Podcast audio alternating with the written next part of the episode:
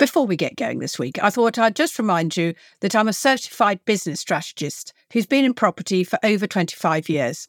I know my clients shortcut their success by being laser focused through strategy and mentoring, as no one business model fits us all because funding, geography, skill set, it all plays a part in deciding what works for you.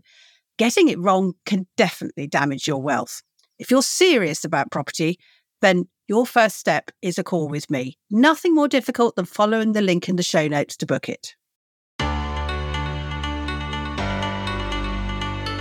This is the Property Solopreneur podcast, and I'm Rachael Troughton.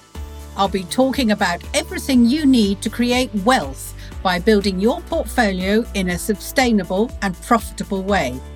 I'll be sharing the realities of a property investing business.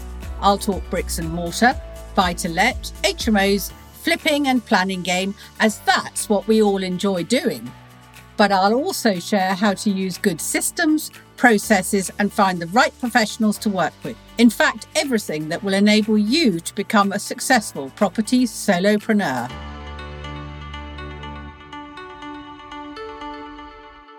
Hello, and welcome to this week's episode of the Property Solopreneur where we're talking about holidays and how not to lose momentum because although they're absolutely fabulous for us, we can feel a bit discombobulated when we come back after a holiday because we've had a bit of time off and we haven't been in our rhythm and our, our normal life. Now, I'm recording this in December, so we've got Christmas fast approaching. And yet some of us will find it's taken us by surprise. Oh my word, December, we're going to have all that time off. Oh no, what a nightmare. Well, it is one of those things because we should know it's coming because it will have been in our diary since last year when we did all our planning, when we got all our ducks in a row. But actually, December is one of those weird months that just gets faster and faster and faster. So, you know, and the demands upon your time become greater and greater. Although this year is odd because we're in our second year of COVID and the problems that that incurs. But the rules and the habits you get now, if you're new to being in business, will stand you in good stead in 10 years' time when you're, it's a normal life, really. And the odd thing is, taking time off at this time of year is no different from any other holiday. It's really good for us. It refreshes the brain. It, you know, it sets the, it presses the reset button and it allows us to speed up again when we start up. But there is that truth fact that this time of year is different from us because we are moving between lots of locations. Um, Christmas for many people is about going to see friends and relatives, and you know every day for some people it's about getting in the car and driving to a new location, and having another fun day. So it is very different. It's going to be very different from that holiday that you plan early spring or in the summer when you have planned your break down to the last nanosecond because you're going to be doing perhaps absolutely nothing but lying on a beach towel for a couple of weeks. Great or you could be the action man and um, you know just skiing walking or whatever physical activity it is that you do f- sailing for the entire time. Or you could be the culture vulture you know the sort who flies to the other side of the world and spends an amazing time immersing themselves in the local sort of history and traditions and culture as i say. Very different for the brain really good for us. But when we're having christmas holidays or whatever it is we're in our familiar space, and our familiar space tells our brain that we should be working because this is not only our home, but it's our workspace. Particularly for those of us who gave up an office during COVID, you've you know you've got used to the fact that this is what you do here. But we are all masters of our own time and destiny because we are entrepreneurs and we've chosen to do this. So it's up to us to how we use our time.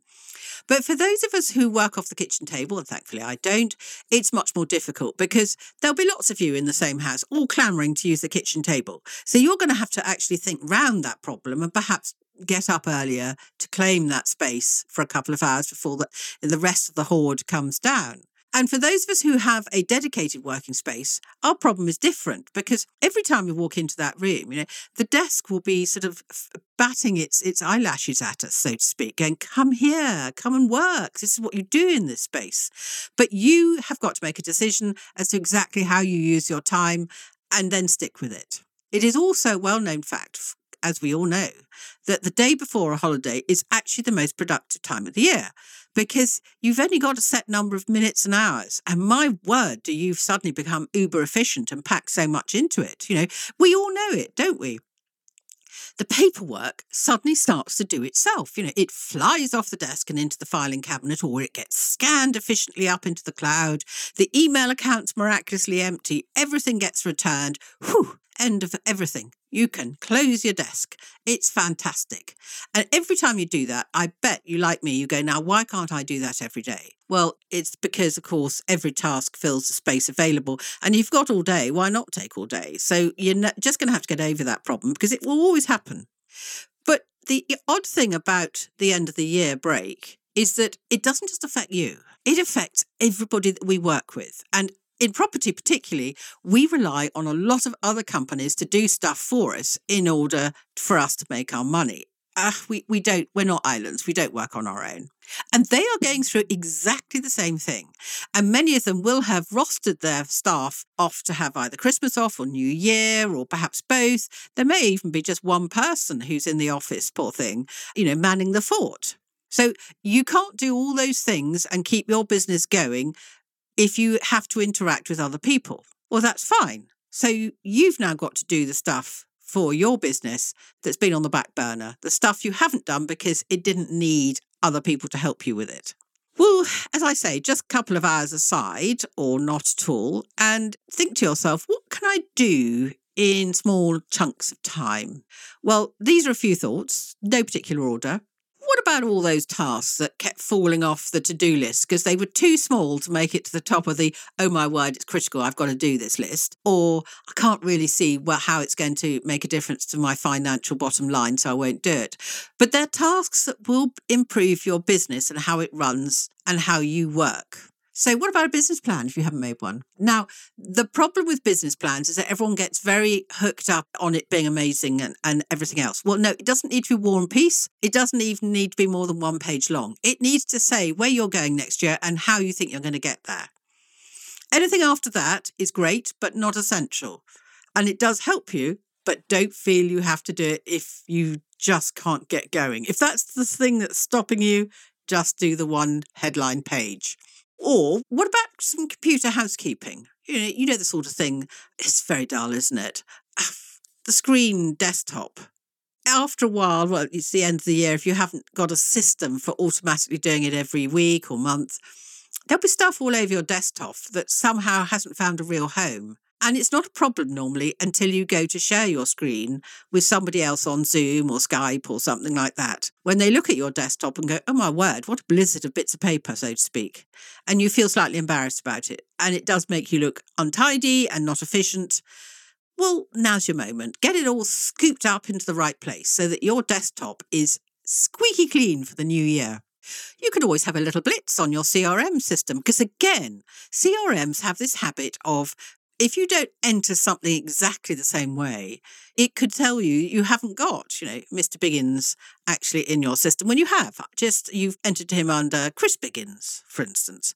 So this is your moment to actually sort of merge all those dual numbers so that you can have a nice, tidy CRM system and that it will stop you when you send out bulk mail from having so many returns. And actually, talking about that, it's always good to have a really clean CRM system. So embrace the problem and just get going. And are there any good ideas that you picked up from webinars? You know, that one nugget that you thought, yeah, that's really good. I'm going to do that. And then life got difficult and you it's sitting there on your desktop, which you've just found because you're cleaning it up. And you think, oh, I'm going to put that into my business. Now's a good idea because you've got the time to work around it and to really get your head around it and, and perhaps write some new ops for it and all that kind of stuff. But the one that found the most favour last night at my accountability call was writing that sequence of emails to investors because as property people, we always need other funding. And the thing is that when we first start talking to investors, we're talking about the same thing day in, day out, you know, who you are, what you are, what you want. Well, if you're going to have lots of touch points, you're going to have to have an email sequence. So why not write it now when you're not doing anything else? Because when you're in your flow and you've got buildings on the go and you're finding new stuff and you're talking to the banks and you're doing the finance and everything, it's the time to write sequences and things like that that just doesn't happen. So let's go for it now. Now, I know none of these ideas are earth shattering, but they might make your life easier. And if it makes your life easier, you'll be more productive and you will make more money small chunks of activity that will bear fruit for your business. Brilliant. And whilst we're talking about small things, what about rummaging around in your photograph albums, you know, which are all online nowadays, and making sure that you have pulled off those shots that will make a difference for your social media? Because we all know that if you have a brilliant thought about a piece of social media and you haven't got those photographs in the right place, you won't be able to find it. No, absolutely no idea where it is. Or you just haven't got the time. And that's the kind of job that you can do sitting watching television on a laptop. So, really, really useful little job. So, what I'm saying is that don't think you have to either fill your day full of lots of things or not at all just perhaps do the odd thing here and there just to keep the brain ticking over so that when you come back with a bang to start next year, you're not having to start off from a base level. And it's a well known fact that you need to get the oomph in the new year to get you going into quarter one because there are only 12 weeks in every quarter. And when you've had a long period off, it is much more difficult to get going. So just doing the odd little thing will work wonders. And write yourself a little list now before we get into the deep into the festive period of what you need to get done. And don't make it so long that you really can't get it all done or it almost becomes an ordinary working day. Remember, how much time have you decided to put aside? An hour? Well, you can only do an hour's work a day. So you can't write a list longer than a task that will only take you an hour. Support yourself, be kind to yourself. And then make sure that you keep looking at this list at the end so that you know what you've done so you can pat yourself on the back. However, of course, if you want to do absolutely nothing, that's fine.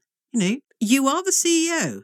And that's the amazing thing. If you're new to this whole entrepreneurial space, it might seem rather strange to do nothing or to only half do a job or whatever it is in these holiday periods. But you are the top of the tree. And there is no one who's going to report the fact that you spent the whole afternoon watching films with your children or whatever it is you're doing. You know, the buck stops with you. No one's going to report you. But you've got to feel confident that you made the decision for yourself and that you're doing what you want to do. Because if you want to do nothing, do not feel guilty about it. Likewise, if you want to do an hour a day's work, don't feel guilty about it. Just own it. It's up to you.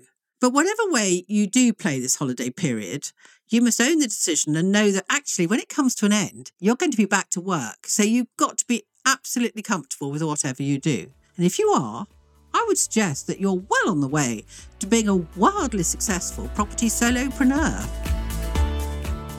Thank you for listening to the Property Solopreneur podcast with Rachael Troughton. If you want to create a professional and profitable property business, download my property business checklist now at rachaeltroughton.com slash checklist.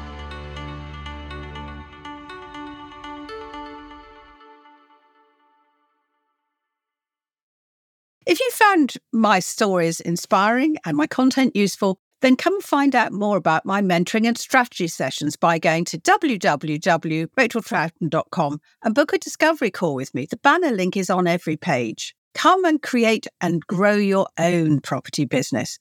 That's the shortcut to success.